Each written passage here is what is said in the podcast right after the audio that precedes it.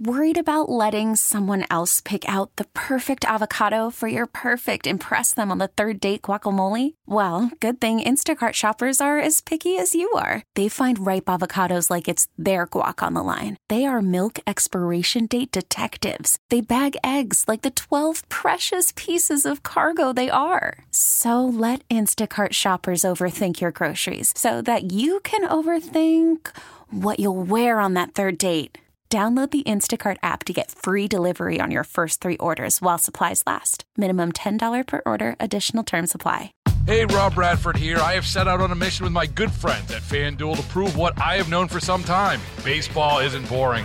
Now I have a daily podcast to prove it with some of the most notable people in the baseball world screaming baseball isn't boring from the mountaintops or at least agreeing to come on our show. Players, managers, GMs, and yes, even the commissioner of baseball, Rob Manfred. It has been a constant wave of baseball's most powerful voices. So join the revolution, subscribe, and soak in Baseball Isn't Boring. Listen on your Audacy app or wherever you get your podcast. You'll be glad you did. 97.1 FM Talk. On demand audio.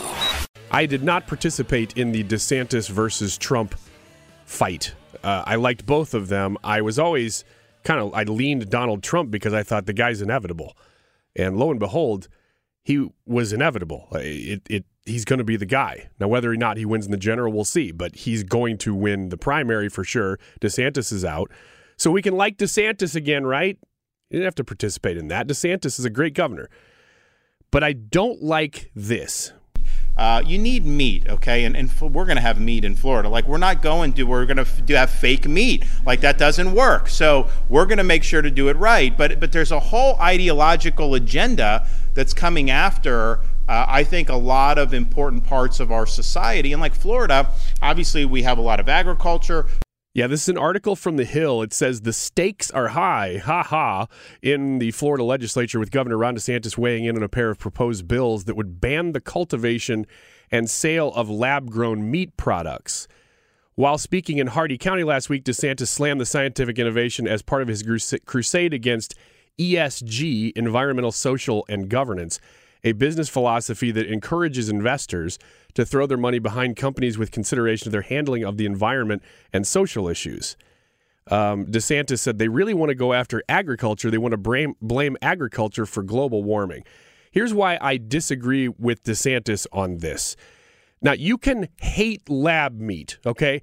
I don't love the idea of lab meat. It sounds sci fi and strange and like little pieces of meat that can walk around or something. That's that's the image that it conjures up. But let's let's say that lab meat is determined to be, you know, they, they grow cow muscle in lab. And it's determined to be the the literal exact same thing as a filet mignon. And you cannot tell the difference, whether it be taste, texture, health, you know, benefits, whatever. We determine after a lot of testing that this stuff is completely safe, very edible, and it's only going to cost you five bucks for a filet sandwich. You know, like these things are going to be super, super cheap, let's say. And you go, well, you know what? I don't care. I'm still going to eat the real stuff. Great for you. But my point is that what if you could then start making great protein that super poor countries could eat? Wouldn't that be great? I mean, that would be great. Uh, or other other examples of, of why it might be a great invention. You know, just because we don't like the idea of it doesn't mean that it couldn't be a good thing.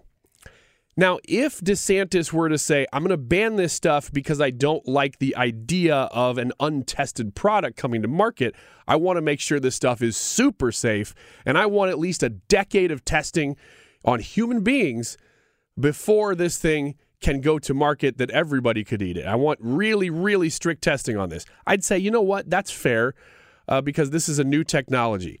But that's not what he's saying. He's saying that he doesn't want the product because of the way that the product is being introduced, which is that climate advocates want to go after the cattle industry and he wants to protect the cattle industry. So, what DeSantis, why don't you just make it separate then? Protect the cattle industry from environmentalists and let the product exist. I, I don't think they really are are coexist. They can be coexistent. They're not against each other. I think you're conflating the issues here and saying that you're going to ban one because people say that it would be good uh, because it might take down the cattle industry. No, actually, this would just be the free market taking down the cattle industry, not um, not ESG, not environmentalism. And that you are an advocate for. You're uh, you're you're very much for the free market. If the free market decides, man, I actually like this lab grown steak better, it tastes the same and it's cheaper, then so be it. That's that's the way it is. You know, if the, if the market decided that they loved electric vehicles, Baseball is in full swing. NBA playoffs are heating up, and your NFL team is gearing up for training camp. Listen to the latest on the teams you love here on the Audacy app. The biggest sports radio stations in the country, providing unrivaled local coverage of their teams, all in one place. Exclusive interviews with players, coaches, and team executives, streaming live and always available on demand. Stay in the know with your favorite teams right here on the Audacy app.